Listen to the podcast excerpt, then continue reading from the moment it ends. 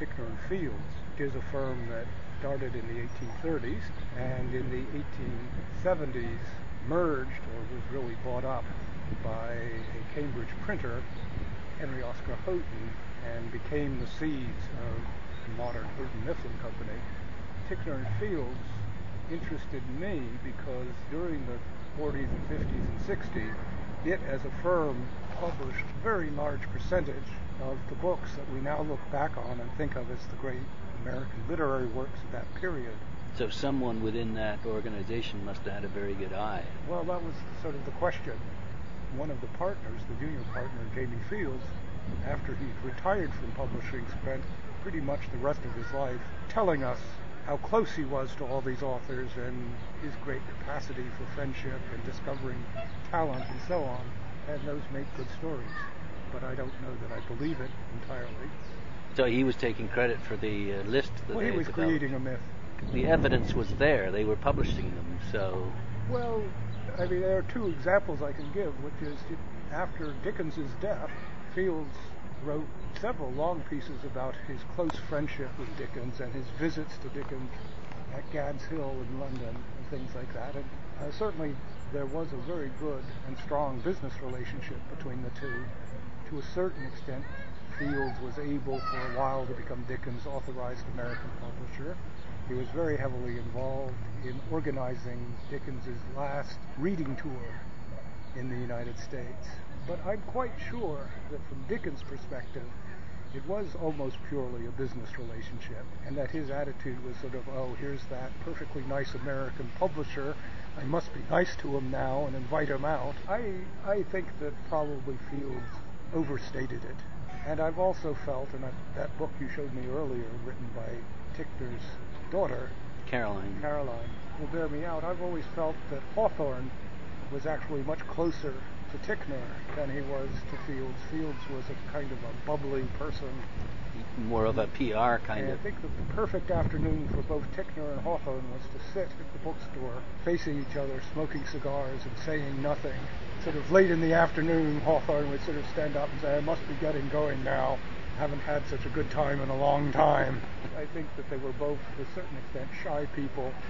Let me take the role of a prospective book collector who has noticed Houghton Mifflin titles and appreciated the quality of their production. Where might I start without breaking the bank to collect these books? Well, probably Houghton Mifflin, of course, now has almost 200 year history, and I would think that one would want to start by focusing on some aspect of it. And again, I mean, when I was doing my work, I focused on the year 1856. I tried to look at all of the books they published in that one year. Why that year? Several things. Part of it had to do with the business records of the firm. It was a year in which was very rich documentation. It was also an election year, and a very important election year because it was the first year that the Republican Party, which at that time, of course, was, was an anti-slavery party, ran a candidate for the presidency. And it's also right at sort of the height of this period that is often referred to as the American Renaissance, sort of as this first great blossoming of American literature. And it's the year before 1857, which was a terrible panic and contraction of credit, and a lot of publishing firms went bust in that period. So it's, it is sort of a, an interesting year. I mean, like one needn't limit oneself that way. One could collect Ticknor Fields books before 1860 or something like that. But What about the year itself then? What came out of that? Were there a variety of different types of bindings, for example? Or there the appearance of some new uh, authors? There are several things. One of the things that I find so interesting about collecting in this way is that there are inevitably high spots. And high spots one thinks of Einstein's theory of gravity, they kind of warp the space around them. And so it's very interesting to see what is the context in which a book appeared. A better example of that, perhaps, in Ticknor and Fields would be uh, John P. Jewett, another Boston publisher of the 1840s and 50s, who is notorious for having published Uncle Tom's Cabin, which was a great book. I made a checklist of all of his publications. He was one of these publishers that got into financial trouble in 1857 And basically, although he didn't go out of business until the early 60s, he basically retrenched heavily and actually died. I mean, it's kind of a tragic story because at one point he published a great best-selling book. Did he reap the benefits of that? In investigating him, it's, it's quite possible that he made almost no money off Uncle Tom's Cabin. It was a book that nobody knew how to publish. Nothing had ever been like it before. But I think he was a genius. I think he knew how to promote books. Four years later, he published probably the second great bestseller of the 1850s. And when you look at how he handled that, you can see that he learned his lesson, that that book is The Lamplighter. The Lamplighter. Maria Cummins. He was certainly very strongly anti-slavery. He was also a very much a religious publisher. He was very closely tied to uh, that branch of the Congregational Presbyterian Church that was centered at Andover Seminary. And I was able to show, which nobody had known before, that in the mid 40s he had actually moved to Cincinnati for a year at the time when Calvin Stowe and Harriet Beecher Stowe was living there. So you became interested in this publisher. You started to do some research and then at least look, if not acquire. At his, at his work. Now, from a collector's standpoint, is it difficult to get a hold of these books? If I were to advise a beginning collector, and this is a piece of advice that I think comes originally from John Kohn of Seven Gables, buy the big book first. If your interest in Jewett is because of Uncle Tom's Cabin, you're going to have to make a decision. Am I never going to have Uncle Tom's Cabin or am I going to buy it? It's never going to be less expensive than it is now. And, and there's nothing wrong with not having Uncle Tom's Cabin, but beyond that, he published William Wells Brown, who was an African American writer, and that's a book now that would now be expensive. 15 years ago, it would have been a 15 or 20 dollar book. More and more people become aware of it. People have become very interested in Brown. He published the first real African American novel, published the first African American play, performed it. He was a historian of the African American, a fascinating character. I suppose there's lots and lots of people like this. It's just a question of doing a bit of research, finding someone that speaks to you, and then digging around to see what books they they wrote. As I say, it's this business of the single book that you know about, and you think, okay, how did that get there? Yeah. What's behind it? Another Boston publisher a little bit later, who's interesting to me, is a firm named Thayer and Eldridge, probably best known for publishing the third edition of Walt Whitman's Leaves of Grass.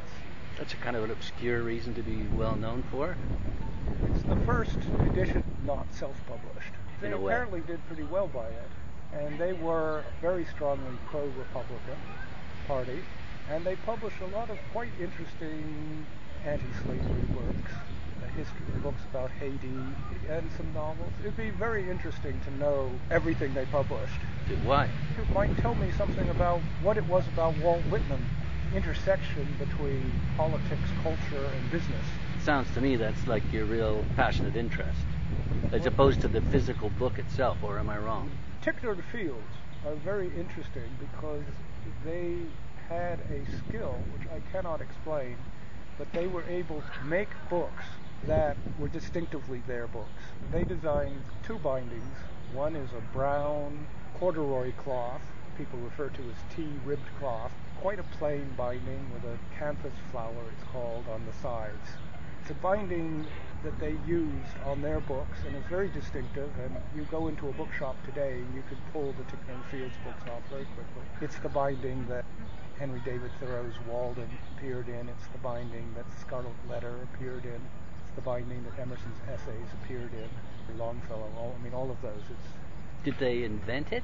the separate elements that went into it you can find on other bindings. If they invented something, they invented the idea of using that binding as a brand.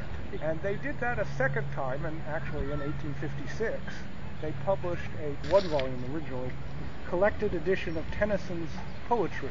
And it's quite a small pocket book, and it was bound in a bright blue cloth with gold edges and that binding was referred to as the blue and gold. It was printed here in Cambridge at the Riverside. It looked different from any other book at the time. People noticed it. In reviewing it, they mentioned the binding. There was a friend of the firm actually wrote a poem About the about the binding. blue and gold. And it became a kind of standard, almost like a penguin. I mean, it was mostly collected editions of poetry. And curiously, that is a binding that other firms copied. But they didn't copy the first But the first corduroy one, one. that seems to have been much less copied, if at all. I mean, that would be another kind of collecting area, not by publisher, but I've always wanted to do an exhibition or something of American fine printing before the 1890s. Before Kelmscott. It's very hard for us to see books the ways that people of the 19th century saw them without seeing them through the lens of William Morris and that whole arts and crafts. I'm speaking with Michael Winship Professor of English at the University of Texas at Austin. and also a renowned uh, expert on American book publishing in the 1800s. Would that be Well, I- accurate? That's mostly what I write on is publishing history, 1830 uh, into the 20th century. Ticknor and Fields published some very decorative or beautiful I think- books. I think the book that they published, that I think is probably the best book, came out in 1864, which is, of course, the last year of the Civil War. And for a reason that I don't understand, that period produced a number of quite luxurious books. They published a biography of William Hickling Prescott, who was a Boston historian of the conquest of Mexico most famously. And after his death, George Ticknor, another Bostonian, wrote a biography. And it's quite a, it's a wonderful book. Wonderful in the production In the- values. In the typography, and the illustrations, and the layout of the page. So that book, were there a series of books that they put that kind of effort into, or is it just that one on its own? There's another one that's somewhat like it. It's a book about Egyptian monuments. Quite pretty bindings, too. I would think that the Blue and Golds, in a sense, was a series. I mean, this was the whole game of publishing in the 19th century. Bindings were very Yeah. expensive, but if the binding worked to separate you from your money, Well, it was also a sign of status and prestige to be able to show off a collection of books in your library, I imagine. partly. Like driving an Audi today. I mean, certain books clearly were designed as display pieces. After the Civil War, other publishers began playing around with what I call niche marketing, understanding that you could package the same book in a variety of forms at a variety of prices. John Lane was recognized as Well, a master Lane of that. a- 1890s. They, they start doing this by the 1860s. There's a wonderful advertisement, which I own, and which there's an image of it on the web, from about 1878. It's for Uncle Tom's Cabin. They're offering Uncle Tom's Cabin for $1, for $2, for $3, for $4, and then down the side they have Topsy, basically doing a kind of tumbling routine. And the whole point here is that they have an Uncle Tom for every market. Every uh, The- income. the other place where Ticknor and Fields and Houghton Mifflin really did this kind of series, these collected editions of mostly poets. So you had the household edition of Okay. Longfellow, and they're attractive books, but they were kind of thought of as standard editions, the kind of thing that you might have in your library as a reference book or something like that, if you wanted to have all of Longfellow's verse. By the end of the century, they really were publishing all of the great New England poets, Longfellow, Whittier, Holmes, Lowell. Of course, they were producing gift books, books that were designed really for Christmas presents, where they would take a single poem and reprint it with illustrations mixed into the text. And those, again, are very, very attractive, and I think quite interesting And collectible, obviously. and collectible. So, were there any particular printers that were better than others that Ticknor and Fields and then Houghton Mifflin used? Well, yes. The Riverside Press was considered one of the best presses, and there were presses in New York, Avery, Rand Avery, uh, and in Philadelphia that were, that were more expensive. Also here in Cambridge, the University Press. But although Ticknor and Fields and Houghton Mifflin did some very attractive work, and they were also trade publishers, a lot of their books are workmanlike, high quality. When you get into the 1890s and the turn of the century, Riverside Press which was where almost all of Houghton Mifflin's books were produced. At different times, both Bruce Rogers and Daniel Berkeley Updike worked there. These are two iconic American designers.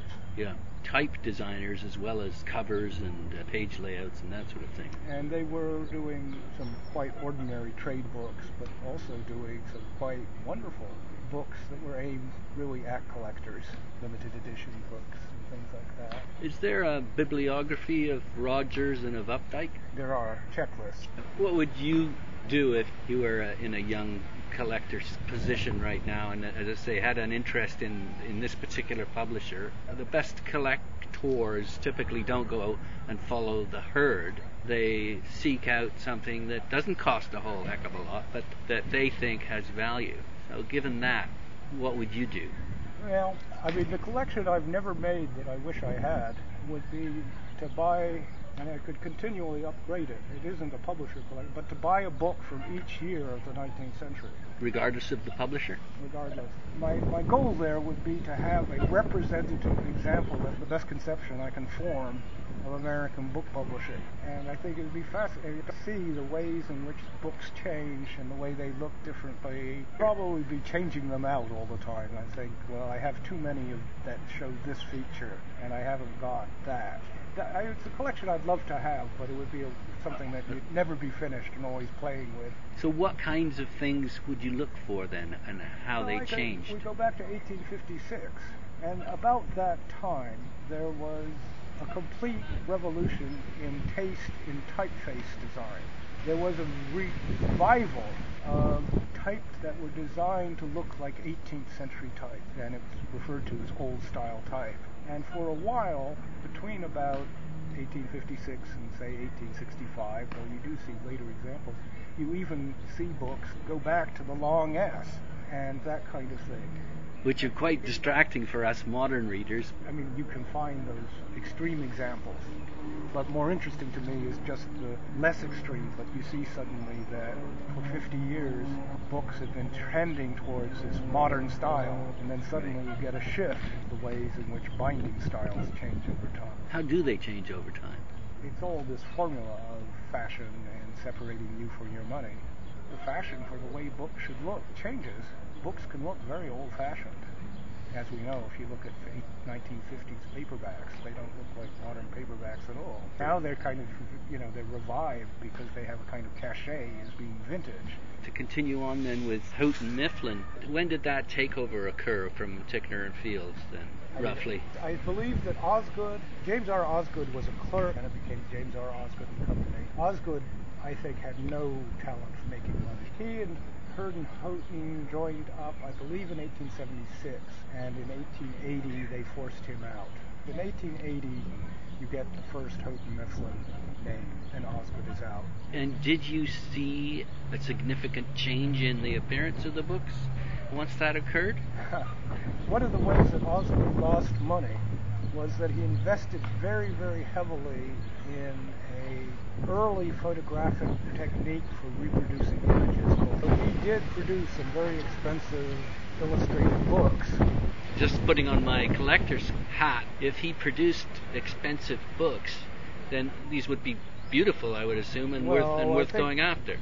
I don't know that they're beautiful in our given our current aesthetic, but I think they're worth going after. And there are, of course, people who collect early photographic halftone. There was a Boston book fair here last weekend, and someone showed me a catalog that had a very early halftone in it, and it was priced accordingly. You know, what would be interesting is to compare the look of these books as new people become involved to see if you could identify any changes as a result. I don't know to what extent you will succeed with that. There obviously was some impetus to have your books look distinctive. There's also an impetus to have your books look like everybody else's. It's to be similar but, but different enough to, to make some sales, but not to It- scare them off. It would be interesting to know, say, what Warren Tryon in the biography of Fields says about the blue and golds. But I don't believe that there's any evidence to say that somebody designed that in their head and say made it like this. There's some evidence that the printer was experimenting with different size paper to get the size right. I suspect it's as much the printer as it is the publisher. Publisher probably said, "We want a, a book that's smaller, smaller type, so that you can fit the entire works of Tennyson into one volume. What can you come up with? Houghton Mifflin, are they known, let's say, the, the first 20, 30 years of their existence for any books that are particularly Collectible? collectible? Well, in terms of design, one of their main binding designers was Sarah Wyman Whitman, a Bostonian. Many people collect her bindings. And why is that? Well, they're part of the, style, decorated bindings, uh, dominated. They can be gilt or stamped in various colors. She tended not to use color. She tended only to use gilt. She, hers tended to be much more simpler and I would say more influenced by Japanese art than, say, Margaret Armstrong. I think if you put the two together, you'd see that they had a very different aesthetic. So Houghton Mifflin sought out good binding designers intentionally? They, they sought her out and they paid her. What would they be known for then, Houghton Mifflin, if you were to try to capture the essence of the firm? Well, Houghton Mifflin at the end of the 19th, early 20th century were very strongly associated with the New England authors.